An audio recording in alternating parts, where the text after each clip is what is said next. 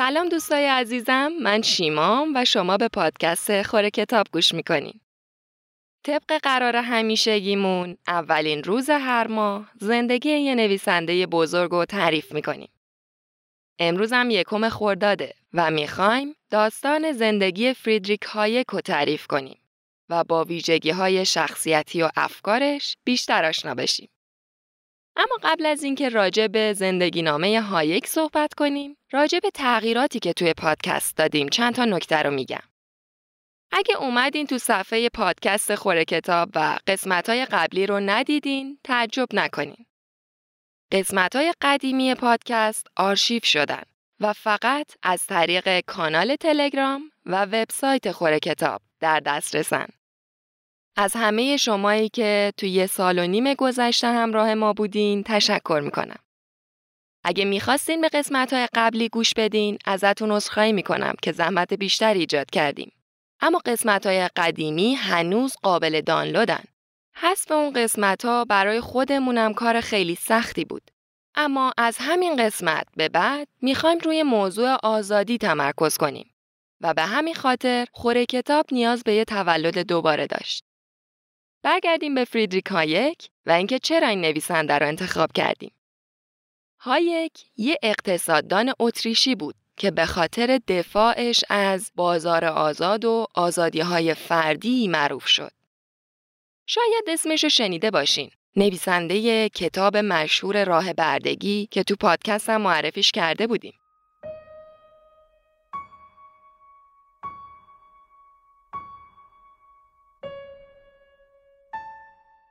هایک قهرمان بازار آزاده.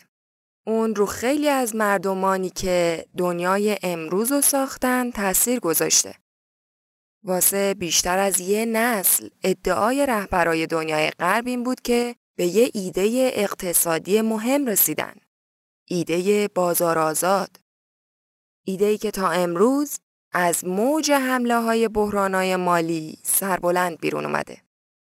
شاید هیچ وقت زمانی بهتر از امروز واسه گوش دادن به حرفای فریدریک هایک وجود نداشته باشه. تا شاید به عنوان ایده‌ای که ارزش امتحان کردن داشته باشه در موردش حرف بزنیم. از بین تمام متفکرهای بزرگی که طرفدار بازار آزادن، هایک جزو رادیکال ترین افراد بود. او معتقد بود بازار باید آزادتر از اون چیزی باشه که تا حالا هر دولتی تو دنیا جرأت کرده بهش اجازه آزادی بده. بنا به نظر هایک سیاستمدارا باید از تلاش واسه مدیریت کردن فراز و نشیبای سرمایه داری دست بکشن و خیلی ساده بازار رو آزاد کنن. شکی نیست که هایک یکی از متفکرای مهمه هرچند در مورد هر حوزه ای از افکارش بحث و جدلای بزرگی هنوزم تو دنیا وجود داره.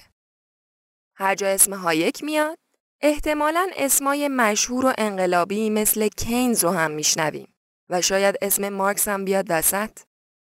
هایک، کینز، مارکس اینا همشون آدمایی بودن که فکر می‌کردن دنیا در حال تغییراتیه که تا به حال به خودش ندیده و به جای خیلی پیچیده تر و به هم وابسته ای تبدیل شده. توصیه هایک حتی وسط یه بحران اقتصادی به دولت اینه که عقب بشینه و هیچ دخالتی توی بازار نکنه. چون دخالت دولت فقط اوضاع رو بدتر می‌کنه. این اصلا حرفی نیست که کسی تا حالا خواسته باشه بشنوه. اما امروز که تمام ترفندای معمول واسه اصلاح اقتصاد امتحان شده این سوال سر و کلش پیدا میشه که آیا بالاخره زمان اون نرسیده که به جاش به توصیه هایک توجه کنیم؟ پس بریم ببینیم فریدریک هایک چرا تأثیر گذار بوده و چه حرفایی می‌زده.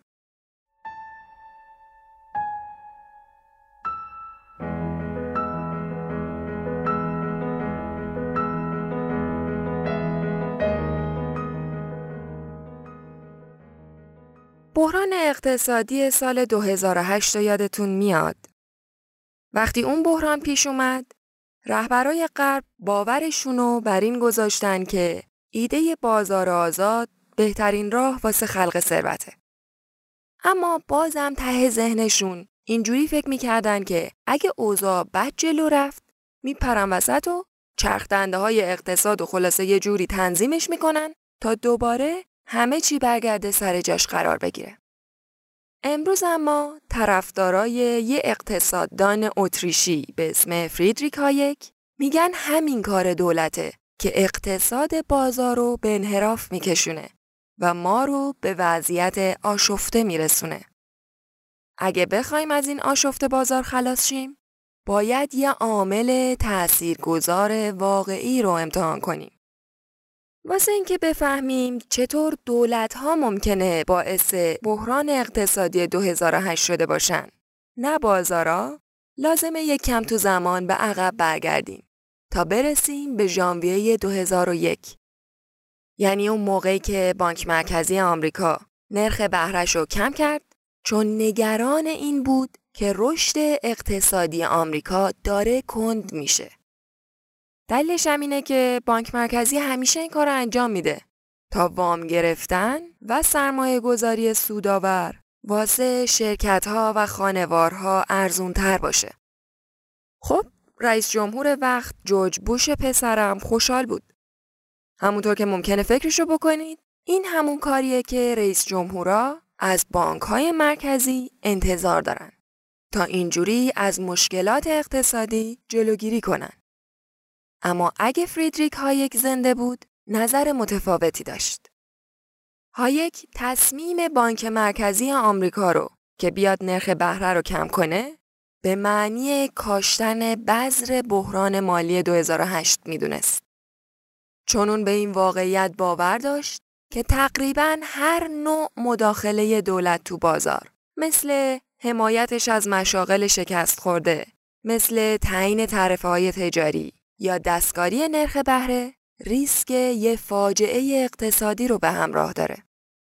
تو سالای بعد از 2001 بانک مرکزی آمریکا نرخ بهرش رو کم کرد تا به رونق بازار مسکن کمک کنه. اما در نهایت چون همچین کمکی نمی‌تونست پایدار بمونه تو اوایل 2007 حباب مسکن تو آمریکا ترکید و بعد از اون بحران اقتصادی دو دنیا شروع شد. درست همونطور که هایک پیش بینی می‌کرد.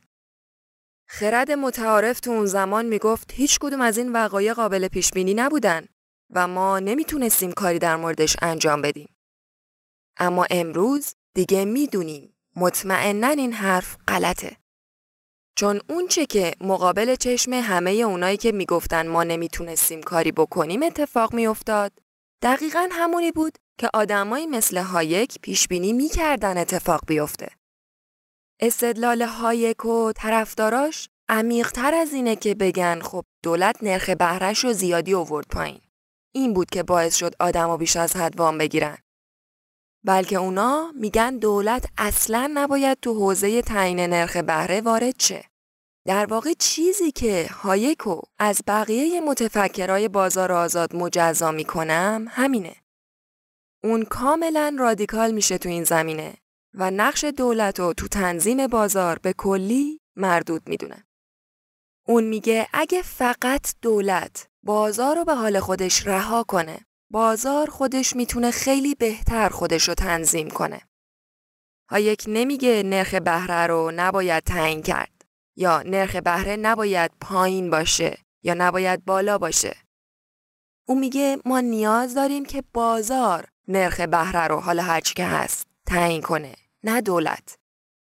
و اگه بازار نرخ بهره رو تعیین می‌کرد این نرخ تو دوران رونق کلی بالا می‌رفت و بحران مالی 2008 اصلا پیش نمی اومد.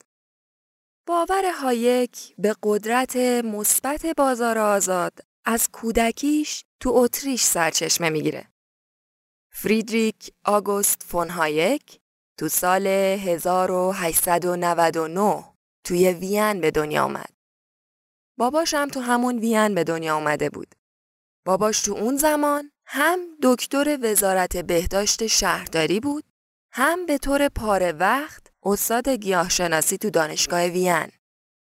کلا تو اون دوران وین پر از متفکرای روشنفکری بود مثل هایک، مثل فروید، مثل بعداً فرانکل خیلی تو اون دوره زندگی می‌کردن.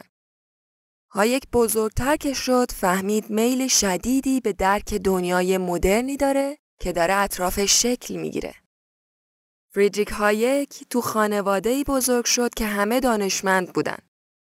هر دو تا پدر بزرگش اونقدری عمر کرده بودن که هایک فرصتی واسه شناختشون داشته باشه و هر دو دانشمند بودن. پدر بزرگ مادریش اقتصاددان بود و دوست نزدیک یه آدمی بود که بنیانگذار مدرسه اقتصاد اتریش شد و پدر بزرگ پدریشم مدرس علوم طبیعی بود. از طرفی خود هایک پسرعموی دوم فیلسوف مشهوری به اسم لودویگ ویتگنشتاین بود. خلاصه همه خفنن یه جورایی دیگه. خود هایک هم تا قبل از اینکه بره مدرسه به روونی می‌تونست بخونه و اغلب کتاب می‌خوند. به خاطر همین روابط خانوادگیشون هایک یکی از اولین کسایی بود که تونست کتاب مشهور ویتگنشتاین رو به اسم رساله منطقی فلسفی تراکتاتوسو بخونه. این کتاب یه کتاب فلسفیه که میاد رابطه بین زبان و واقعیت رو ازش حرف می‌زنه و هدفش اینه که محدودیت های علم نشون بده. اینا مهمه چون همش رو آینده حرفه‌ای که هایک انتخاب می‌کنه به نظرم تاثیر داشته. حالا می‌بینیم. خود هایک با اینکه ویتگنشتاین رو چند بار بیشتر ندیده بود ولی میگه آثارش رو زندگی و طرز فکرش تاثیر گذاشته. خصوصا مکالماتی که با هم تو مدت جنگ جهانی اول موقعی که هر دوشون توی جبهه های جنگ بودن داشتن. وقتی هم که ویتگنشتاین از دنیا رفت، هایک به زندگی نامه نویساش تو نوشتن زندگی نامه‌ش کمک کرد. ضمناً هایک یکی از بازمانده های اون آنفولانزای اسپانیایی بود که بعد از جنگ جهانی اول تو 1918 شایع شد. آنفولانزای اسپانیایی دومین پاندمی مرگبار در طول تاریخ بشر بوده که تخمین می‌زنن تا 100 میلیون نفر تو دنیا مردن. تو زندگی نامه ای که هایک از خودش نوشته ولی هیچ وقت منتشرش نکرد گفته از دنیای دوتا برادرش که از خودش کوچیکترن اونقدر دوره که فکر می‌کنه اونا مال یه نسل دیگن. با اینکه اختلاف سنی کمی باهاشون داشت. از یکیشون یه سال و نیم بزرگتره فقط از یکی دیگرشون هم پنج سال. ولی کلا از اون تیپ آدمایی بود که ترجیح می‌داد با بزرگترا بپره. خیلی هم زود مطمئن شد که می‌خواد شغل آکادمیک داشته باشه. مطمئن بود که مخالف تمام عواملیه که بخواد باعث یه جنگ دیگه بشه. اون بعدنا نوشت که جنگ جهانی اول تأثیر سرنوشت سازی روش گذاشته و توجه انسانو به سمت مشکلاتی که تو سازماندهی سیاسی وجود داره جلب می‌کنه و مصمم بود که دنیا رو به جای بهتری تبدیل کنه. فریدریک هایک جوون خیلی تحت تأثیر پدر دقیق و منظمش بود و تو جمع کردن گونه های گیاهی و حشرات کمکش می‌کرد.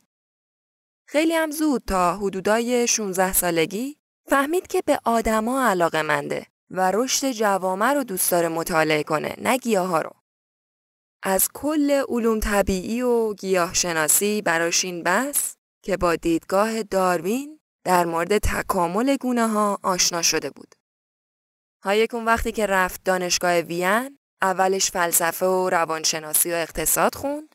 اون موقع ها دانشگاه اجباری نداشت که دقیقا چه رشته هایی رو بچه ها می‌تونن انتخاب کنن. خیلی هم کار پژوهشی نداشت فقط امتحانایی بود که آخر ترم باید میگذروندن. وقتی درسش تموم شد بیشتر به اقتصاد علاقه مند شده بود. می‌خواست حقوقم بخونه تا با ترکیب حقوق و اقتصاد بتونه کارهای دیپلماتیک انجام بده. بنابراین تو 24 25 سالگی یعنی سال 1923 دکتراشو تو زمینه حقوق و علوم سیاسی گرفت. و برای مدتی شد دستیار تحقیقاتی یکی از اساتید دانشگاه نیویورک. بنابراین یه مدت رفت با آمریکا و کارش هم این بود که داده های اقتصاد کلان آمریکا و تأثیر صندوق ذخیره بانک مرکزی آمریکا رو گردآوری و بررسی کنه. ولی نتونست زیاد تو آمریکا بمونه. چون هم غربت اذیتش می‌کرد، دلش واسه فرهنگ وین تنگ شده بود. اونجا ارتباط گرفتن واسه سخت بود و همین که به لحاظ مالی به مشکل برخورد. چون وضعیت مالی خانوادش تو جنگ تقریبا نابود شده بود. هایک با خودش فکر می‌کرد که علم اقتصاد از نگاه نظریه تکامل داروین چطور می‌تونه توضیح داده بشه. بعضیا میگن علت اینکه انقدر مجذوب نظریه تکامل شده بود اینه که فهمیده بود که فیزیک همون علمی که می‌تونه پیشبینی های دقیقی از عالم ماده بده مدل خوبی نیست واسه درک کردن پدیده های اجتماعی. به خاطر همینم شاید این اساس علاقه شدنش به نظریه تکامل بود. اون می‌خواست این حرف رو بگه که اقتصاد می‌تونه یه قلمرو علمی باشه. حتی اگه نتونین توش پیشبینی های دقیقی بکنین یا اونطور که فیزیک عالم ماده رو کنترل می‌کنه کنترلش بکنین. اما خیلی از مخالفاش می‌گفتن اگه اقتصاد علمه همونطور که یه مهندس می‌تونه یه پل بسازه ما باید بتونیم جامعه رو باهاش مهندسی کنیم. همین نظریه تکامل داروین بود که دیدگاه هایک از خود سرمایه‌داری رو شکل داد. هایک به این باور رسید که بازار جهانی در طول تاریخ بشر تکامل پیدا کرده و خودش به عنوان نوعی شگفتی طبیعی ظهور پیدا کرده و داره تمدن بشر رو به جلو می‌بره. هایک بازار رو به صورت یه سیستم مخابراتی می‌دید که میلیاردها واحد اطلاعاتی رو پردازش می‌کنه تا بتونه تمام نیازها و تقاضاهای ما رو با وجود عرضه متغیر منابع برآورده کنه. اون می‌گفت این شگفتانگیزه که همه اینا از طریق قیمت ها به ما منتقل میشه. قیمتی که اقدامات ما رو موقع بالا رفتن و سقوط کردنش هدایت می‌کنه. به نظر هایک بازار زمانی بهترین عمل کرد داره که تو آزادترین وضعیت ممکن باشه. و اغلب اوقات این تمایل ما به کنترل بازاره که باعث میشه بازار علیه ما رفتار کنه. اون فکر می‌کرد دخالت دولت تو بازار شرایط و واسه تنظیم بازار سختترم می‌کنه. چون دولت اون سیگنالی رو که بازار داشت به خریدارا و فروشنده ها میفرستاد دستکاری می‌کنه. از نظر هایک دخالتی که دولت با کنترل عرضه پول توی بازار انجام میده مخربترین عاملیه که بازار رو از تنظیم خارج می‌کنه. چون خودش بعد از جنگ جهانی تو وین دید که چطور پول فریبنده دولت می‌تونه ویرانی به بار بیاره و باعث تورم افسار گسیخته، بیکاری و بدهی های غیر قابل کنترل شه. اون موقع که قیمت ها تو اتریش سر به فلک گذاشته بود و بیکاری زیاد می‌شد، طوری که حتی ثروتمندام تو تأمین مواد غذاییشون به مشکل برمیخوردن و هیچ کس نمی‌تونست دلیل این تورم رو بفهمه. اون زمان که پول فقط به صورت کاغذی چاپ می‌شد تو اوج بحران شب و روز تو هر لحظه‌ای که تو خیابونای وین قدم می‌زدی می‌تونستی صدای قررش سنگین و بیامان چاپ پول با دستگاه های سنگین و عظیم و بشنوی. این صدای پولی بود که داشت کشوری رو از هم میپاشوند. واقعیت اینه که جنگ دولت اتریشو با بدهی های هنگفت و درآمدهای مالی اندک روبرو کرده بود. بنابراین راهکار رو تو این دیدن دولت به بانک مرکزی دستور بده که در ازای اینکه اون بیاد بدهی های دولت رو پرداخت کنه دولت با سود مشخص و تو تاریخ مشخص این بدهی رو باش صاف می‌کنه و بنابراین اینجوری صرفا پول چاپ می‌کرد. چیزی که آدما و سیاستمداراشون نمی‌دونستن این بود که تو اون دستگاه ها فقط پول تولید نمی‌کنن بلکه دارن تورم تولید می‌کنن. همینطور که پول بیشتری به اقتصاد وارد می‌شد، مردم پول بیشتری واسه خرج کردن داشتن، در حالی که تعداد کالاها و خدماتی که تولید می‌کردن کم و بیش ثابت میموند. نتیجه چی بود؟ قیمت همون کالاها و خدمات تورمی بالا می‌رفت. تا جایی که تورم تو وین سر به فلک گذاشت و مردم تورم ده هزار درصدی رو تجربه کردن. ثروتشون نابود شد آدمایی که شغلی داشتن شغلشون رو نگه داشتن ولی درآمدشون دیگه اجازه تأمین مخارجشون رو نمی‌داد. واکنش آدما به این آتیش بزرگی که به راه افتاده بود این بود که بیشتر شعله ورش کنن. وسطای دهه 1920 اینطوری شده بود که تو تابستون قیمت ها هر ماه دو برابر ماه قبل می‌شد. و بانک مرکزی واسه اینکه به هزینه ها برسه بیشتر و بیشتر پول چاپ می‌کرد. تا اونجا که با یه 500 هزار کرون اتریش اون زمان توی مغازه شاید می‌تونستی یه برش نون بخری. آدم اون زمان نمی‌دونستن که چاپ کردن پول باعث تورم میشه. بنابراین تورم اتریش مسئله بود که به خاطر قفلت ایجاد شد و اتریش رو به زانو در آورد. هایک که به زانو در اومدن اتریش رو دیده بود با تمام وجود و تو همه عمرش از تورم وحشت داشت. اما درسی که از اون تورم یاد گرفت خیلی جالبه.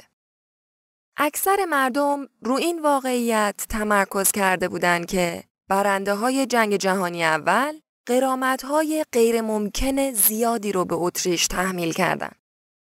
اما هایک که خیلی به اقتصاد علاقه داشت متوجه شد که دولت اتریش خیلی ساده قدرت پول رو درک نکرده. اون با خودش اینطور فکر کرد که تمام اون دوران به عینه نشون داد که چه فاجعه ای می‌تونه به بار بیاد. وقتی دولت از قدرت پول استفاده می‌کنه تا بازار رو تنظیم کنه. بنابراین اوایل سال 1929 بود که هایک واقعا متقاعد شد که داستان رو اشتباه گرفتن. اون مدیر یه مؤسسه تحقیقاتی تازه تأسیس شد که کارش پژوهش روی چرخه های تجاریه. وظیفه هایک تو این مؤسسه این بود که بفهمه چرا اقتصادا همیشه از یه چرخه رونق در میان وارد یه چرخه رکود میشن و همینطور این چرخه ها ادامه دارن. تو همین مؤسسه بود که هایک به نظریه تازه‌ای در مورد رونق و رکود رسید و همزمان دیدگاه تازه‌ای نسبت به بازار پیدا کرد. کارایی که تو این مؤسسه انجام داد باعث شد که دیدگاه آدمان برای همیشه در مورد اقتصاد و بالا پایین شدناش عوض شه. از نظر خیلیا افت بازار به خاطر نوعی نیروی طبیعی غیرقابل پیش بینی بود که بدون اختار ممکن بود حتی اقتصادی رو هم نابود کنه. هایک اما روی ایده جدیدی کار می‌کرد که می‌گفت بذر رکود تو دوران رونق کاشته میشه. و از اونجایی که دنیا کم کم داشت به همدیگه وصل می‌شد، هایک تونست دوران رونق اقتصادی آمریکا تو دهه 1920 رو مطالعه کنه تا بتونه با کمکش پیش بینی کنه که چه اتفاقی واسه اقتصاد اتریش میافته. رشد اقتصادی آمریکا تو دهه 1920 به قدری بود که دنیا تا حالا مشابهش رو به خودش ندیده. همچون رشدی خیلی از متفکرای آمریکایی رو به این نتیجه رسونده بود که این رونق دیگه هیچ وقت تموم نمیشه. اما تو گزارش های هایک پیشبینی قابل توجهی وجود داشت که بهش اعتبار زیادی داد.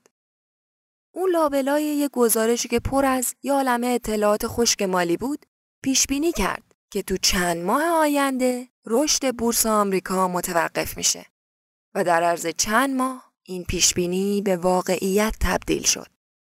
آخرای همون سال یعنی 1929 وال چنان از اوجش سقوط کرد که پرونده رونق دهه 1920 به طور دردناکی به پایان رسید. پیشبینی هایک صرفا از مشاهده بیرون اومده بود.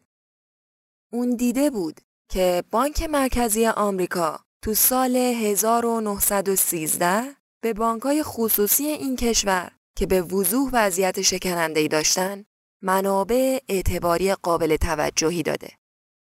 ماجرا این بود که یه آدمی به اسم بنجامین استرانگ رئیس وقت بانک مرکزی آمریکا اومد گفت میشه نرخ بهره رو دستکاری کرد تا این رونق اقتصادی که تو آمریکاست تا ابد ادامه پیدا کنه. اون بدهیای دولت رو تو بازار آزاد می‌خرید و نتیجهش این بود که کلی پول به بازار سرازیر می‌شد و نرخ بهره بانکی پایین میموند. در واقع شروع سیاست های پولی مدرن از همینجا و از کار آقای استرانگ شروع شد.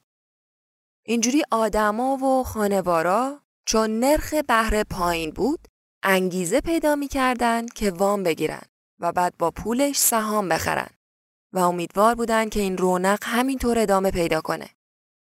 اما هایک باور داشت که این کاری که استرانگ تو آمریکا کرد پاشیدن بذر ورشکستگیه. بنابراین ایده بزرگ هایک این بود که تقریبا تمام فراز و نشیب های عمده اقتصاد تو بانک های مرکزیشون اتفاق میافته. و این هزینه که باید در ازای استقراض نرخ بهره که بانک مرکزی تعیین می‌کنه پرداخت کرد. هایک ماجرا رو اینطور می‌دید که اگه هزینه پول قرض گرفتن رو بیاری پایین در واقع داری به کسب و کارا و به سرمایه گذارا سیگنال اشتباهی میفرستی. داری علکی بهشون میگی که آمریکا داره پول ذخیره می‌کنه و یه عالم پول نقد تو ذخایرش داره که آماده وام دادن و سرمایه گذاری کردنه. ولی همچین چیزی واقعیت نداره. اون زمان که ذخایر فدرال آمریکا متوجه علائم بحران شد، دیگه خیلی دیر بود. سقوط بازار وقتی اتفاق افتاد که نرخ‌های بهره بالا رفت و سرمایه گذارا متوجه شدند که بانک ها پولی واسه حمایت از این همه سرمایه گذاری ندارن. تعداد زیادی از مردم تو بورس شاهد این واقعیت بودن که پس انداز یک عمر زندگیشون دود میشه و میره هوا. اولین کاری که دولت کرد چی بود؟ بورس و بست تا آدما نتونن برن و فعلا داد و فریاد نکنن. واسه هایک اما درسی که می‌شد گرفت مشخص بود. اعتبار ارزون ریختن تو بازار پر رونق توسط دولت باعث سقوط والستریت و شروع دورانی تو آمریکا و بیشتر اروپا شد که تو تاریخ به افسردگی بزرگ یا The Great Depression معروفه. در مورد بحران اقتصادی 2008 هم داستان مشابهی میشه تعریف کرد. اعتبارات ارزونی که آمریکا و انگلیس تو یه دهه قبلش می‌دادن به رونق ناپایدار مسکن کمک می‌کرد. ولی تو سالهای 2007 و 2008 به وضعیتی رسید که مردم یهو متوجه میشن چه اتفاقی افتاده اعتمادشون رو به همدیگه از دست میدن و کل داستان رونق فرو میپاشه. حتی امروزه هم بانک های مرکزی مدل کامپیوتری از اقتصاد دارن که چند سال جلوتر و بر اساس فرضیات بنجامین استرانگ پیش بینی می‌کنه اما طرفدارای هایک میگن حتی اگه این پیش ها درست هم از آب در بیان این نشون میده که اونا هیچی از اشتباهاتشون تو دهه 1920 یاد نگرفتن. بنابراین وقتی دنیا تو قرن بیستم با بزرگترین بحران مالی که تا حالا دیده بود مواجه شد، فکر و ذکر همه اقتصاددانا و سیاستمدارا فقط یه چیز بود. چطوری از این بحران بریم بیرون؟ وقتی دوران افسردگی بزرگ شروع شد، هایک دعوت شد به مدرسه اقتصاد لندن، London School of Economics یا LSE به اختصار. هایک از این فرصتی که یه عمر منتظرش بود خوشحال و هیجان زده بود. اون تو این دانشگاه مجموعه‌ای از سخنرانیاش رو ارائه کرد. اما دستور کاری نه چندان پنهان به این دعوتنامه ضمیمه شده بود که از هایک می‌خواست بخشی از مبارزه ای باشه علیه شاخه جدید و کاملا متفاوتی از تفکر اقتصادی که اون زمان توجه زیادی رو به خودش جلب کرده بود. فردی که پیشرو این تفکر اقتصادی بود فردی به اسم جان مینارد کینز. مناظره های بزرگی تو دهه 1930 بین هایک و کینز اتفاق افتاد. این مناظره ها خیلی مشهورن. تو سایت یوتیوب ویدیویی هست از اینکه این مناظرات رو به شکل یه مسابقه بوکس ساختن بین هایک و کینز و تا حالا هم بیشتر از 5 میلیون بار دیده شده. در واقع یه بازسازی سورئال از نبرد بین ایده های این دو نفر که واسه بیرون رفتن از بحران ارائه کردن. لینکش رو گذاشتیم خیلی جالب و باحاله. خواستیم ببینین؟ خلاصه اونا تو این مناظره و کلا تو مجموعه مقاله هایی که تو جواب به همدیگه می نوشتن این ور اونور درباره تاثیر دخالت دولت تو اقتصاد بحث می‌کنن. حالا کینز کیه؟ کینز هم تو اقتصاد واسه خودش وزنه به حساب میاد و تفکرش نیروی ظاهرا غیر قابل توقفیه حتی تا امروز. کینز یکی از فیلسوفای اقتصادیه که دیدگاه مثبتی داره نسبت به اینکه دولت می‌تونه بعضی از بزرگترین مشکلات سرمایهداری رو حل کنه. کینز هم مخالف کمونیسم بود که کارل مارکس سردمدار مشهورشه و هم مخالف آزادی بیش از اندازه بازارها که خب هایک می‌گفت. دیدگاه کینزو میشه وسط این دوتا دیدگاه در نظر گرفت. اون میگه دولت می‌تونه با تزریق عاقلانه پول به بازار و تنظیم خردمندانه مقررات از یه طرف دیگه نوسانات شدید بازار رو برطرف کنه. هایک اون زمان زیاد شناخته شده نبود. اون 16 سال از کینز کوچیکتر بود و حتی تو سخنرانی اون روزم خود کینز حضور نداشت. شاگرداش بودن که با هایک مناظره کردن سری اول. کینز خیلی آدم بزرگی بود تو زمونه خودش. این دو نفر مناظراتشون تو نشریات تو تمام عمرشون ادامه پیدا کرد. و یکی از بهترین مناظره های آکادمیک تو تاریخ اندیشه ورزیه. نمونه ای از مناظراتی به غیر از دیدگاه های چپ و راسته بین اون دسته از آدماییه که می‌خوان تو اقتصاد دخالت کنن و کسایی که نمی‌خوان تو اقتصاد دخالت کنن یا به توصیف مخالفاشون کسایی که ترجیح میدن اقتصاد و به حال خودش رها کنن. تو سخنرانی اول تو سال 1931 هایک رو تخت سیایی که پشت سرش بود شروع کرد نمودارای گیج کننده کشید که بهشون می‌گفت نوسانات بازار. بعد توضیح داد که چطور بازارها روز به روز در طول زمان تغییر کردن و چطور اگه توشون دخالت کنین خیلی سریع سقوط می‌کنن. اما ماجرا اینه که استدلال های اقتصادی که اون روز تو اون سخنرانی سال 1931 شروع شد هنوزم ادامه داره. سوال این بود که اگه اقتصاد به بحران بخوره آیا دولت باید وارد عمل شه؟ جواب کینز به این سوال آره بود. در حالی که هایک می‌گفت نه. کینز می‌گفت بیکار شدن آدما مسئله اصلیه و باید کاری کنیم که اونا شغلشون رو به دست بیارن. به هر طریقی که شده. موضوع اما از نگاه هایک متفاوت بود. او می‌گفت ما واقعا به اندازه کافی در مورد اقتصاد نمی‌دونیم. می‌گفت هر تلاشی که توسط آدمایی مثل کینز که میچرخن و پیشنهادایی از این قبیل میدن که فلان کارو بکنیم همه چی درست میشه در نهایت عواقب ناخواسته ای داره که از نظر هایک اون عواقب ناخواسته حتی از مشکلاتی که حل کردنم بدتره. مناظرات بین این دو نفر تو اقتصاد مثل یه نبرد بین دو شاخه از تفکر اقتصادی موندگار شده و واقعا هم یکی از مهمترین مناقشات آکادمیکه تو این قرنی که گذشته. اینکه آیا دولت باید تو اقتصاد مداخله کنه یا باید اقتصاد به حال خودش رها کنه. یه نکته دیگه هم که وجود داره اینه که واقعا در مورد مسئله بیکاری باید چیکار کرد؟ هیچی. صبر کنیم تا بازارا خودشون اصلاح کنن و به تعادل برگردن. واقعیت اینه که هایک اصلا نمی گفت که نباید هیچ کاری کرد. این یکی از دروغاییه که بهش نسبت میدن. اتفاقا می‌گفت کارای زیادی موقع بحران هست که باید انجام شن. حرفش اینه که دولت نباید واسه اون کارا تصمیم بگیره. به بیان دیگه هایک می‌پرسه کی باید واسه کی تصمیم بگیره؟ آیا آدما می‌تونن واسه خودشون تصمیم بگیرن؟ یا باید بذارن یکی دیگه براشون تصمیم بگیره که چیکار کنن؟ اینجاست که در واقع هایک تفکرش با کینز متفاوته.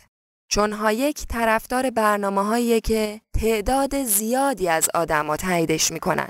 نه برنامه هایی که اقلیتی واسه اکثریتی میچینن.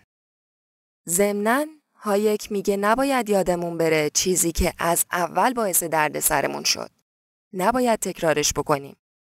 دخالت دولت یا می‌خوایم بهش بگیم کمک دولت یا هرچی که ترجیح میدیم اسمشو بذاریم از نظر هایک باعث رشد اقتصادی واقعی نمیشه بلکه فقط حباب درست می‌کنه و به خاطر همین ترکیدنش قطعیه. وقتی سخنرانی هایک تو 1931 تموم شد اون زمان مشخص بود که تفکر کی برنده مناظره است؟ کینز. اما دیگه تو سال 1932 واسه هایک مشخص شده بود که سرمایه گذاری خصوصی تو بازارای عمومی راه بهتری واسه خلق ثروت و هماهنگی اقتصادیه. نسبت به برنامه هایی که دولت ارائه میده. تو سال 1933 وقتی هیچ اثری از تموم شدن افسردگی دیده نشد، رئیس جمهور وقت روزولت برنامه بودجه عریض و طویلی رو ارائه کرد. تو این برنامه تمام زیرساختها تو سراسر آمریکا نوسازی می‌شد. از جمله راهن مرکزی نیویورک. این برنامه بودجه به اسم نیو دیل تو تاریخ ثبت شده و اولین باریه که یک کشوری به طور جدی بودجهشو واسه خروج از رکود صرف می‌کنه. اما حتی تو همون زمانم هایک فکر می‌کرد این کار اشتباهه. اون فکر می‌کرد چیزی که اقتصاد بهش نیاز داره یه دوره پاکسازیه. پاکسازی از تمام اون سرمایه بدی که شده بود و خلاص شدن از کسب و کارهایی که ضعیفن تا سازگارترین هاشون زنده بمونن. حالا میشه رد پای تأثیر نظریه تکامل داروین رو نظریه هایک دید نه؟ ماجرا این بود که هایک اقتصادو یه عینیت بیرونی نمی‌دید مثل یه شی. می‌گفت اقتصاد ماییم. اقتصاد ارگانیکه. و واسه همین نمیشه باهاش مثل یه ماشینی که کوکش کنی تا درست عمل کنه رفتار کرد. هایک New Deal و یه محرک مصنوعی می‌دونست که نمی‌ذاره اکوسیستم آسیب دیده بازار به طور طبیعی بهبود پیدا کنه. به جاش می‌گفت دولت به جای دخالت کردن باید عقب بشینه و بذاره تا رکود کارشو انجام بده. اون فکر می‌کرد که رکود یعنی دورانی که بازار داره به حالت عادی خودشو برمیگردونه. در واقع بازار تو دوران رکود اثر رونق مصنوعی که به خاطر همون سرمایه گذاری های بد انجام شده بود حزم می‌کنه تا بازار بتونه با حالت عادیش برگرده. از جمله انحلال پروژه های خاصی که شروع شده بود ولی پایدار نبودن. واقعیت اینه که تو قعر عمیقترین بحران مالی که تا اون زمان سرمایه داری باهاش روبرو شده بود پیام سنگین هایک واسه بیشتر سیاستمدارا قابل هضم نبود. بنابراین هایک نادیده گرفته شد. تو حرف پیام کینز یه پیام امیدوار کننده است. از این نظر امیدوار کننده است که میگه ما به عنوان دولت می‌تونیم فعالانه واسه این بحران یه کاری بکنیم. اما دیدگاه هایک همچین سیاستی یا همچین گزینه ای رو پیشنهاد نمی‌کنه. وقتی بحران 2008 به اوج رسید، سیاستگزارا غافلگیر شدن. وقتی یکی از های مشهور ورشکست شد، دولت آمریکا سریع به دیدگاه کینز رو آورد تا سعی کنه جلوی انتشار ویرانی رو بگیره. بنابراین تو مقیاسی بزرگ که نه حماسی وارد عمل شد و صدها میلیارد دلار واسه حمایت از بانک ها، شرکت های بیمه و حتی بزرگترین شرکت های خودروسازی آمریکا پول به بازار واریز کرد تا جلوی سقوطشون رو بگیره. واقعیت اینه که هیچ کدوم از رؤسای جمهور چه جورج بوش پسر و چه باراک اوباما خواهان پاکسازی عمیق اقتصادی که هایک توصیه می کرد نبودن. پیروان هایک می گفتن ما از اینکه رکود پیش میاد خوشحال نیستیم. این خیلی مایه تاسفه که به این دوران رکود نیاز داریم. اما اگه دولت تو اقتصاد اینطوری دخالت نمی کرد، هیچ وقت همچون رونق ساختگی نداشتیم که این رکود رو با خودش بیاره. به بیان دیگه میگن اگه اون همه دارو مصرف نمی کردیم، الان مجبور به ترک اعتیاد نمی شدیم. تو ماجرای بحران 2008 آدما از این میترسیدن که این رکود دوباره به افسردگی برسه و چون حالا دیگه روابط جهانیه به راحتی به کل دنیا گسترش پیدا کنه. به همین دلیل آدما فکر کردن که باید هر کاری که لازمه واسه جلوگیری از همچین فاجعه‌ای انجام بدن. اون زمان تو بریتانیا و آمریکا یه دیدگاه کینزی داشت دنبال می‌شد.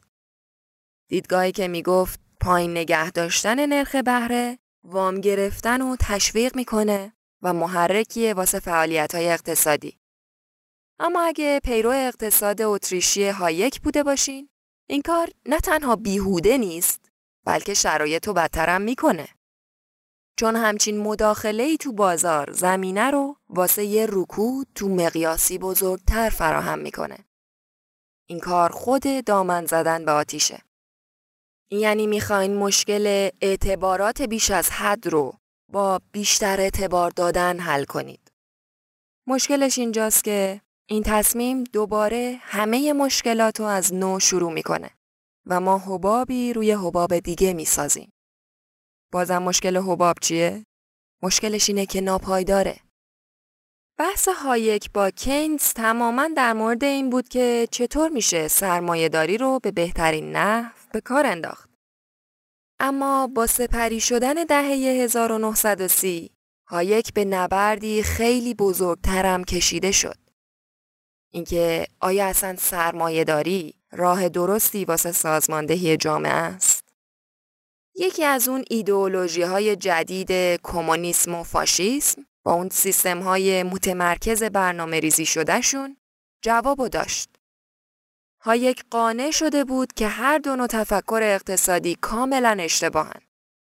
او می گفت واقعیت اینه که نه تنها بشر می‌تونه تلاش کنه تا عدم قطعیت رو درک کنه بلکه جهانم بیش از اون حدی پیچیده است واسه بشر که بتونه با چالش های درک کامل جهان و تمامیت خواهی و اینجور چیزا دست و پنجه نرم کنه. نظام بازار حاوی اطلاعات فوقالعاده زیادیه. برنامه ریزی مرکزی نمی‌تونه زیر فشار همچین پیچیدگی غیر قابل درکی دووم بیاره.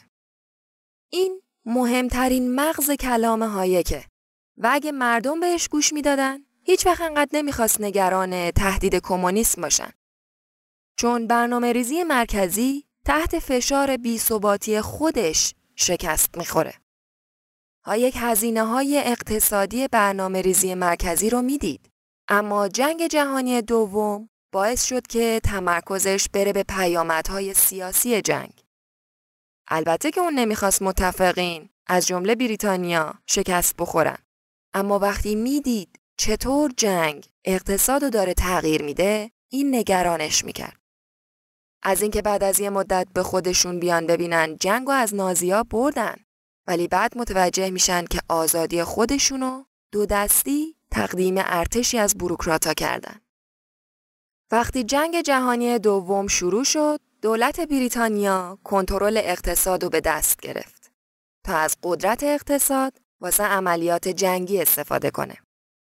هایک نگران این بود که دیگه این کار رو بعداً ول نکنه.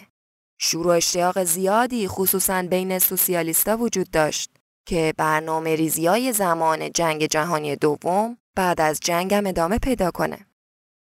بنابراین در حینی که از وزارت خونه دیکته می‌کردن که مثلا هر کارخونه تولید پتو باید چند تا پتو تولید کنه، هایک شروع به نوشتن کتابی کرد که توش به کنترل دولت بر اقتصاد حمله کرده.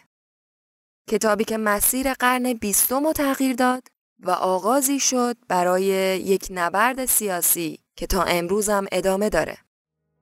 کتاب راه بردگی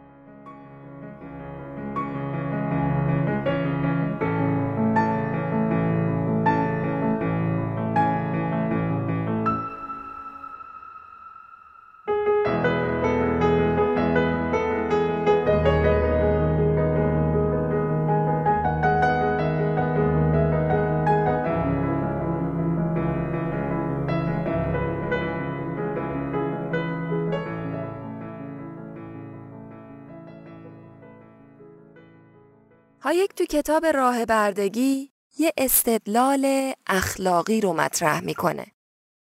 در مورد اینکه تلاش های دولت واسه کنترل کردن بازار در نهایت به بردگی مردم خودش ختم میشه. اون میگه وقتی ما به دولتی هر دولتی که می‌خواد باشه قدرت بیشتر و بیشتری میدیم به مرور زمان اول آزادی اقتصادیمون و بعد در نهایت آزادی سیاسیمون رو از دست میدیم. از دست دادن آزادی سیاسی باعث میشه تا مردم خواهان یک مرد قدرتمند یا همون دیکتاتور باشن. یکی که همه چیز رو تنظیم کنه. هایک می‌گفت این مسیر بیرحمانه به توتالیتاریسم می‌رسه. کتاب راه بردگی تو سال 1944 تو انگلیس منتشر شد. اون موقعی که منتشر شد خیلی ازش استقبال کردن.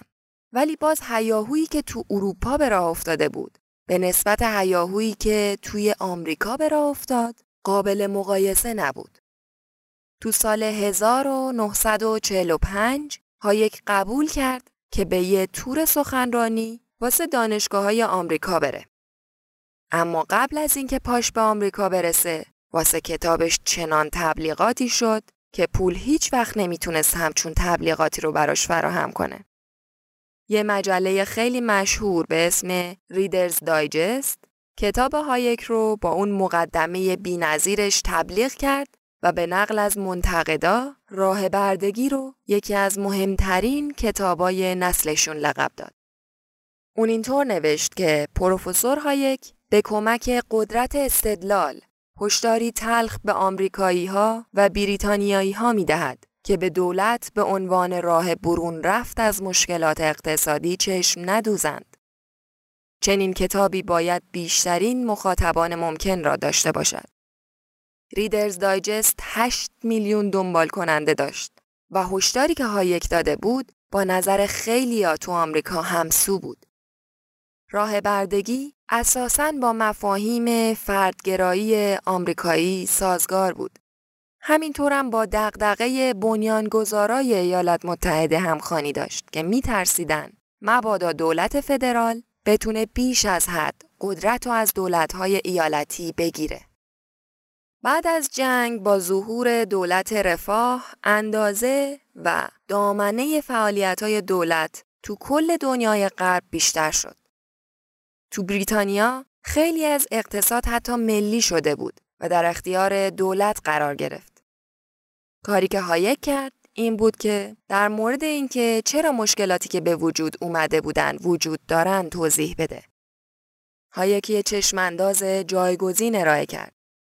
اون مخاطب و قانع کرد که تو این مسیری که داره میره جلو تو چارچوب همچین قانونی چیزی که از دست میره آزادیه. باور هایک این بود که سوسیالیسم مسیر تمامیت خواهی رو هموار می‌کنه. راه بردگی کتابیه که ارزش داره هر کسی بخونه. هایک تو این کتاب با استدلال ظریفی شرایط رو بررسی می‌کنه. او می‌پرسه که چطوریه که آدمای خوش‌نیتی که فقط قصدشون بهتر شدن وضعیت هم نوعانشونه تمایل دارن کارایی بکنن که دقیقا اثر عکس داره. این موضوعیه که تو فصلی از کتاب مطرح میشه که عنوانش هست چرا بدترین ها به رأس هرم می‌رسند. دلیلش اینه که قدرت فساد میاره. اگه به شما قدرتی داده بشه که مجبورید اعمال کنید تو این مزیقه قرار می‌گیرید. یعنی بنا به یه سری ضروریاتی به انجام یه سری کارایی هدایت میشین. اون وقت خیلی از مردم واقعا بهتون اعتراض می‌کنن. بنابراین فقط کسایی که مایلن در معرض عموم یه سری کارا رو بکنن و تو حریم خصوصیشون متفاوت رفتار کنن فقط اونا می‌تونن خودشون رو به رأس هرم برسونن. البته هایک موافق این بود که فعالیت های دولت می‌تونه تو زمینه های امنیت فراهم کنه. اما پیروان هایک با این حرفش امروز موافق نیستن. چون میگن الانه نسبت به اون زمانی که هایک راه بردگی رو نوشت تعداد سوسیالیستا خیلی بیشتر شده و اونا چنان آروم به سمت اقتصاد خیز برمیدارن که مردم حتی متوجهش هم نمیشن تا جایی که دیگه وقتی به خودشون میان که دیگه تو مسیر بردگی نیستن بلکه به وضعیت بردگی رسیدن. هایک تو 1950 از مدرسه اقتصاد لندن اومد بیرون و رفت به دانشگاه آرکانزاس آمریکا. اونجا کتاب راه بردگی رو آدمای زیادی تاثیر گذاشته بود از جمله رو تفکر میلتون فریدمن یه متفکر بزرگ دیگه تو زمینه لیبرالیسم کلاسیک و بازار آزاد. فریدمن و هایک اگرچه که تو خیلی از باورای سیاسیشون نظرات مشابه هم داشتن اما تو زمینه سیاست های پولی نظرشون با هم متفاوت بود. طوری که به طور اغراق‌آمیزی تو این زمینه میگن هایک به کینز اینجا نظر شبیه تر بود تا به فریدمن. هایک بعد از ویرایش کتابی درباره جان استوارت میل قصد داشت دو تا دیگه از کتاباشو منتشر کنه که درباره نظم لیبرال نوشته بود به اسمای قانون اساسی آزادی و قدرت‌های خلاق یک تمدن آزاد. این دوتا کتاب تو سالای 1959 و 1960 منتشر شدن. دغدغه هایک تو این کتابا پیدا کردن شرایطیه که توش آدمای جامعه در کمترین حالت ممکن تحت اجبار دیگران باشن. اما از اینکه این کتابا با استقبال پرشوری که 16 سال پیش از کتاب راه بردگی شده بود روبرو نشد نامید شد. همینطور هم به دلیل مسائل مالی و نگرانی بابت شرایط بازنشستگیش بود که آمریکا رو ترک کرد و به آلمان رفت و 6 سالی اونجا تو یکی از دانشگاه های آلمان تدریس کرد. تو این دورانی که تو آلمان بود به نظر خودش تونسته بود دوران مفیدی داشته باشه و کتاب دیگه ای رو منتشر کرد به اسم قانون، قانونگذاری و آزادی. اواخر سال 1974 بود که برنده های جایزه نوبل اقتصاد اعلام شد. هایک به همراه یک اقتصاددان سوئدی به اسم گونار میردال. هایک از اینکه بهش جایزه نوبل دادن خیلی تعجب کرد و می‌گفت جایزه رو به اون و میردال با همدیگه دادن تا در واقع جایزه رو با یه فردی از طیف سیاسی مقابل متعادل کنن. هایک اولین اقتصاددان غیر کینزی بود که نوبل گرفت. کمیته در توضیح دلیل اعطای این جایزه گفت هایک یکی از معدود اقتصاددانایی بود که قبل از بحران اقتصادی بزرگ تو پاییز 1929 درباره احتمال وقوعش هشدار داد. در واقع هایک تنها اقتصاددانی بود که دوران رکود بزرگ آمریکا رو پیش بینی کرد. اون سه روز قبل از سقوط بورس آمریکا نوشت هیچ بعید نیست که شاهد سقوط ناگهانی بورس نیویورک باشیم. شرایط اعطای تسهیلات و اعتبارات فعلا فوق‌العاده است بنابراین به نظر می‌رسه که از وقوع یه بحران نابودی کامل نباید ترسید. در طول جشن نوبل تو دسامبر 1974 هایک با الکساندر سولجینیتسین نویسنده روس ملاقات کرد. سولجینیتسین اونجا چیکار می‌کرد؟ یادتونه تو زندگی نامش گفتیم وقتی جایزه نوبل رو گرفت سولجینیتسین تو 1970 نتونست بره حضوری بگیرتش ولی چهار سال بعدش تونست تو جشن حضور پیدا کنه؟ اتفاقا سخنرانی جایزه نوبلش هم خیلی تأثیر گذاره. حالا یکی از دعوت شده های این دوره کیه؟ فریدریک هایک. پیشنهاد می‌کنم زندگی نامه الکساندر سولجینیتسین رو هم گوش بدین. در مورد هایک نوشتن که اون جایزه نوبلی که گرفت شور و انگیزه دوباره ای بهش داد و توجه های زیادی دوباره به نظریاتش جلب شد. درسته اون موقعی که همه چی داشت بهتر و بهتر واسه هایک پیش می‌رفت اقتصاد داشت با کله می‌رفت تو زمین. اعتصابا که دیگه تبدیل به یکی از واقعیت های زندگی شده بود. و خلاصه اون دوران صلح کینزیانی بعد از جنگ فرو پاشید. چند ماه بعد از اینکه هایک جایزه نوبل رو گرفت، حزب محافظه کار انگلستان به یه رهبر تازه رو کرد و اینجوری بالا آمدن مارگارت تاچر پای هایک رو واسه اولین بار به عرصه سیاست باز کرد. میگن مارگارت تاچر گهگاه یه تیکه کاغذ note ی چیزی از کیفش در می آورد که اغلب نقل قولی از یه آدم معروفی روش نوشته شده بود. و هایک همیشه یکی از همون منابع نقل قولا بود. بنابراین هایک تو بیشتر قرنی که گذشته یه شخصیت غیر وابسته سیاسی بوده. حالا گوشای زنی رو در اختیار پیدا کرده بود که به احتمال زیاد نخست وزیر آینده انگلستان می‌شد. جنس رابطه ای که بین هایک و تاچر ایجاد شده بود رابطه استاد شاگردی نبود. اینجوری نبود که تاچر مثل یه دانشجو هایک رو مطالعه کنه بلکه بیشتر از حرفای هایک الهام می گرفت. بعد می‌رفت ذهن مردان بزرگی که هایک هم یکی از برجسته ترین هاشون بود به کار می گرفت تا به نوعی و به یه شکلی بتونه اون کلید طلایی راه حل رو به دست بیاره. تو سال 1979 مارگارت تاچری به قدرت رسید که مصمم به ساختن یه بریتانیای جدید بود. تغییر جهت جسورانه ای بود. اما واقعا دنیایی رو که امروز توش زندگی می‌کنیم ایجاد کرد. خودشون میگن ما یه تغییر بنیادی تو جهتگیری سیاسیمون ایجاد کردیم. جهتگیری که لزوما همه چیزش معکوس نشده بود. ممکن بود معکوس شده باشه اما نه لزوما.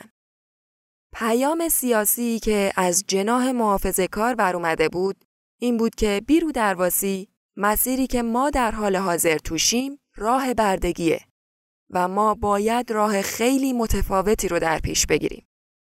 خودشون می‌گفتن که خانم تاچر شروع کرده به کوچیک کردن دولت. صنایع دولتی رو واقعا به بخش خصوصی واگذار کرد، هزینه های عمومی و مالیات رو کم کرد و به معنی واقعی کنترل دولت روی بازار تو تعیین قیمتها، دستمزدا، تعیین سود سهام و ارز داشت کم می‌شد. خودشون میگن اینطوری نبود که ما دائم در حال بررسی آثار هایک و ارتباط با اون باشیم تا بفهمیم که چیکار باید بکنیم. کتابای هایک راهنمای دولت نبود اما همون ایده کلی بود. واضحترین نمونه نبرد بین حزب محافظه کار با اتحادیه کارگری تو همین دوران اتفاق افتاد. مارگارت تاچر می‌خواست جلوی قدرت اتحادیه رو بگیره اما با یه دوراهی مواجه شد. چطور میشه این کارو کرد بدون اینکه کل جمعیت رو از خودت برونی؟ فلسفه هایک بهش کمک کرد تا جواب خودشو فرموله کنه. فلسفه هایک بهش کمک کرد که واسه جواب خودش یه ساختاری پیدا کنه. تاچر حرفش این نبود که کارگرا آدم نیستن بیاین لهشون کنیم. بلکه حرفش این بود که بگه کارگرا به خاطر رهبرای خودشونه که دارن له میشن. همینم بود که جرقه شد واسه ایده آزادی یا liberty که میگه اینجا شما همونطور که از کشور خودتون دفاع می‌کنین از وضعیت روابط کاریتون هم دفاع می‌کنین. بنابراین هایک و تاچر تو خیلی از مسائل با هم همعقیده بودن. اما بین اون دو نفرم یه تفاوت اساسی وجود داشت. هایک اعتقاد داشت شما بازار رو آزاد می‌کنین تا از تمرکز بیش از اندازه قدرت تو دستای تعداد کمی سیاستمدار جلوگیری کنین. اما تاچر اینجوری فکر می‌کرد که میشه سیاست های بازار آزاد و داشت اما همچنان قدرت زیادی به صورت متمرکز باقی بمونه. تنش بین ایدئال هایک و غریزه کنترلگر سیاستمدارا حتی سیاستمدارای بازار آزاد هیچ وقت از بین نرفت. هایک آدمی بود که اهمیت نهادها و مراکز قدرت محلی رو درک می‌کرد. اما این دیدگاهی نبود که تاچر داشته باشه. نفوذ سیاسی هایک تو سال 1986 به اوج خودش رسید. اون زمان که خانم تاچر بیشتر مقرراتی رو که شهر لندن رو محدود کرده بود حذف کرد. این کارش مثل یه big bang ی بود که بازارای مالی رو آزاد کرد و سیستم مالی جهانی به هم پیوسته و گسترده امروزی رو به وجود آورد. اما این واقعا همون بازار آزادی نبود که هایک می‌خواست. پیروان هایک حتی میگن سیستم مالی غیرقانونی که از دهه های 80 و 90 میلادی بیرون اومد نقش بزرگی تو بحرانی که بعدا ایجاد کرد داشت. چون یه همچون سیستم مالی فقط نیمی آزاد بود. انگار که با یه وعده زمینی و تحریف شده ای مؤسسات مالی اینو پذیرفته بودن که اگه مشکلی پیش اومد دولت دوباره میپره وسط و همه چیز رو درست می‌کنه. در واقع میگن که تو نوعی از سرمایه داری که از دهه 1980 تو غرب داشتیم به نظر می رسید که مؤسسات مالی که عامل سقوط مالی شدن آزاد بودن که هر کاری به نظرشون درست می‌رسه انجام بدن. البته هر کاری به جز شکست. شکست مشکل بیش از حد بزرگی بود که بخواد اتفاق بیفته. به نظر خیلی از متفکرین پیرو هایک اینکه بانک های بزرگ اجازه نداشته باشند که ورشکستشن همون عاملیه که سیستم مالی رو به انحطاط می‌بره. شکی وجود نداره که تو سی سال گذشته تو دنیای غرب سیاستمدارا از هر حزبی اجازه دادن که نیروهای بازار رو بخشای بیشتری از جامعه تاثیر بذارن. اما هایک تو انقلابی ترین ایدهش از واگذاری پول به خود بازار حرف می‌زنه. یعنی جدایی پول از سیاست. دنیایی رو تصور کنید که توش فقط یک ارز قانونی تو اقتصاد نداریم که توسط بانک مرکزی مورد تایید و انتشار بوده. بلکه ده ها نفر می‌تونن هر کدوم تو شرکت ها، بانک ها یا حتی به صورت اشخاص نسخه خودشونو از پول کشور راه اندازی کنن. و بعد رقابت تو بازار آزاد تعیین می‌کنه که هر کدوم از این پولا چقدر ارزش دارن. هایک می‌دونست که این پیشنهاد حتی به نظر خودشم دیوانه کننده به نظر میاد. اما این راهکار در نهایت مانع از سوء استفاده دولت از قدرت پول میشه. از زمان بنجامین استرانگ که رئیس بانک مرکزی آمریکا تو دهه 1920 بود، بانکها شروع کردن به کنترل کردن بالا پایینای اقتصاد. اما همونطور که شنیدیم، هایک و طرفداراش میگن این راهکار نیست. بلکه خودش عامل خیلی از مشکلات سرمایه داریه.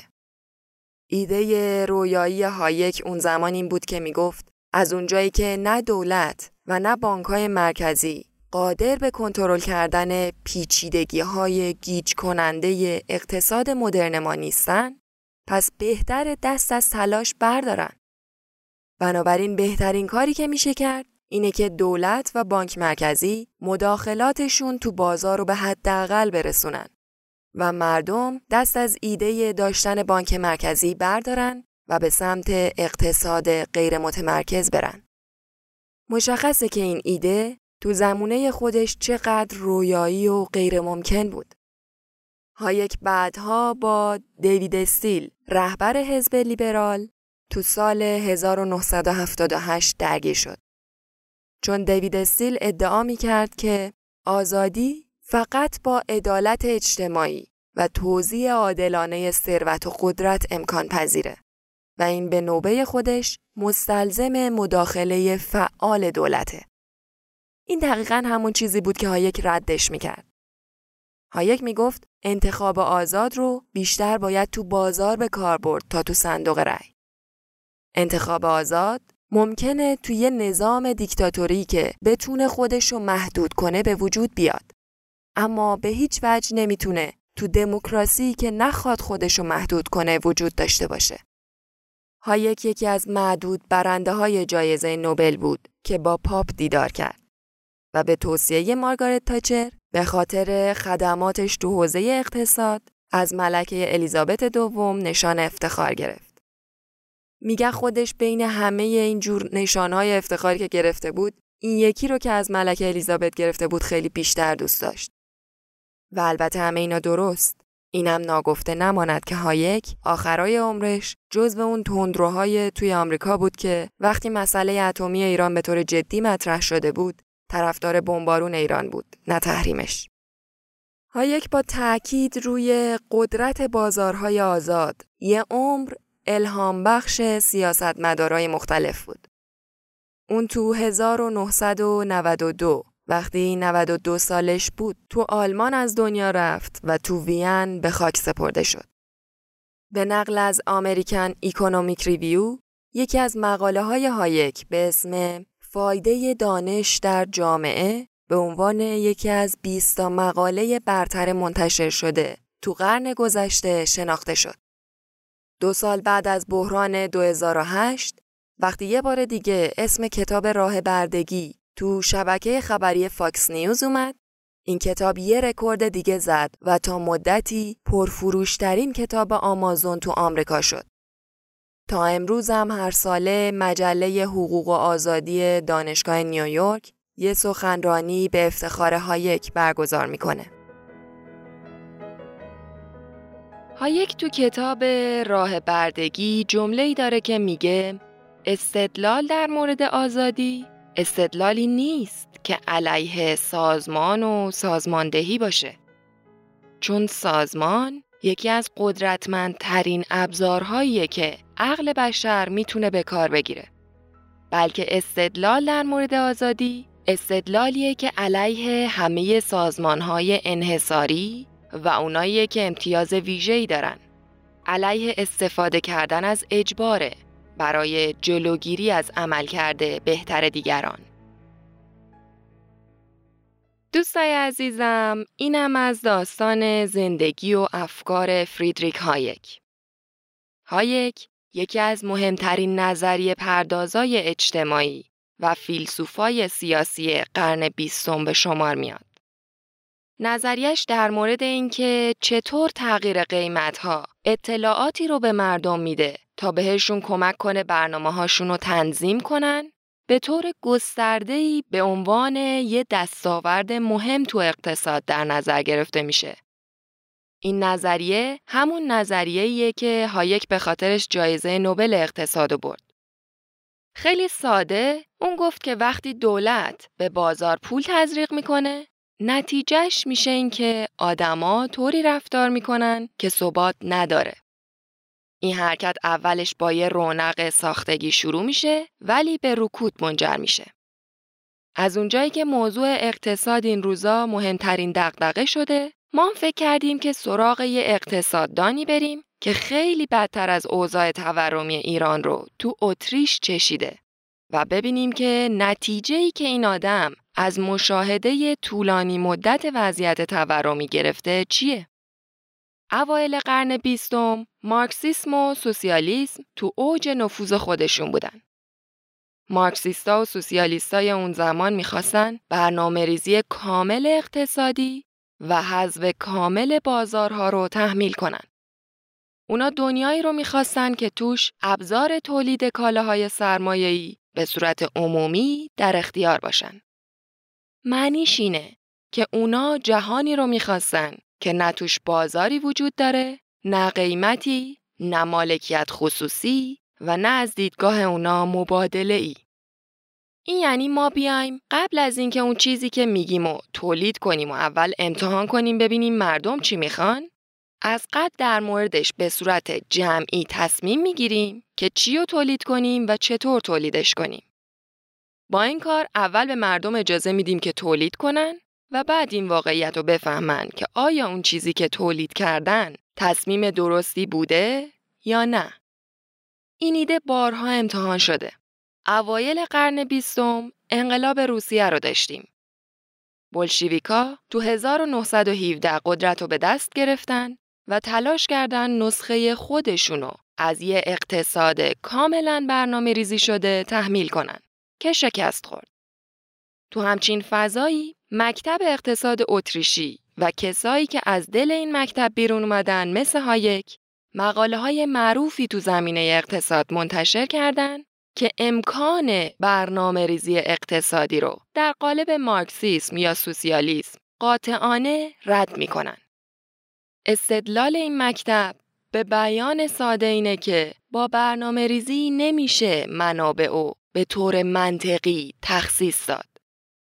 هایک شناخته شده ترین مدافع اقتصاد اتریشیه. کتاب راه بردگی هایک از اون کتاباییه که اونقدر مهم و تاثیرگذاره که براش سالگرد می‌گیرن. مثلا اگه کتاب باز کنین کلی از صفحه های اولش در مورد پیشگفتارهایی که واسه سالگرد اِن‌اُمش نوشتن تا بعد برسین به پیشگفتار اصلی هایک در مورد کتاب و بعد موضوعی که بهش پرداخته. هایک این کتاب رو تقدیم کرده به سوسیالیست ها از هر حزبی که هستن و استدلال های خودشو درباره اینکه چرا سوسیالیسم غیر اخلاقیه نوشته. خبر خوب این که این کتاب به فارسی هم ترجمه شده و نشر آماره و نشر نگاه معاصر منتشرش کردن. پیشنهاد می‌کنم اگه به مطالب اقتصاد آزاد و مکاتب فکری مثل لیبرالیسم کلاسیک علاقه مندین این کتاب رو بخونین. منابع داستان زندگی فریدریک هایک رو تو وبسایت خوره کتاب و توضیحات این قسمت نوشتیم. متشکرم که به این قسمت از پادکست خوره کتاب گوش کردین. نظرتون رو راجع به زندگی فریدریک هایک بنویسین و این قسمت رو به دوستاتون معرفی کنین. قسمت بعدی پادکست حاطف کتاب قانون نوشته فریدریک باستیا رو ترجمه کرده که یک کتاب 170 ساله است. موضوعش فلسفه سیاسی و جنبه های تاریخی خیلی مهمی داره. ایبوک کتاب رو هفتم خرداد ماه و بعدش کتاب صوتی رو یازدهم خرداد تو پادکست خور کتاب رایگان منتشر می‌کنیم. همونطور که تا حالا گفته بودیم محتوای خور کتاب رایگانه و همیشه رایگان میمونه. پس اگه خواستین از خور کتاب حمایت مالی کنین. فعلا خداحافظ.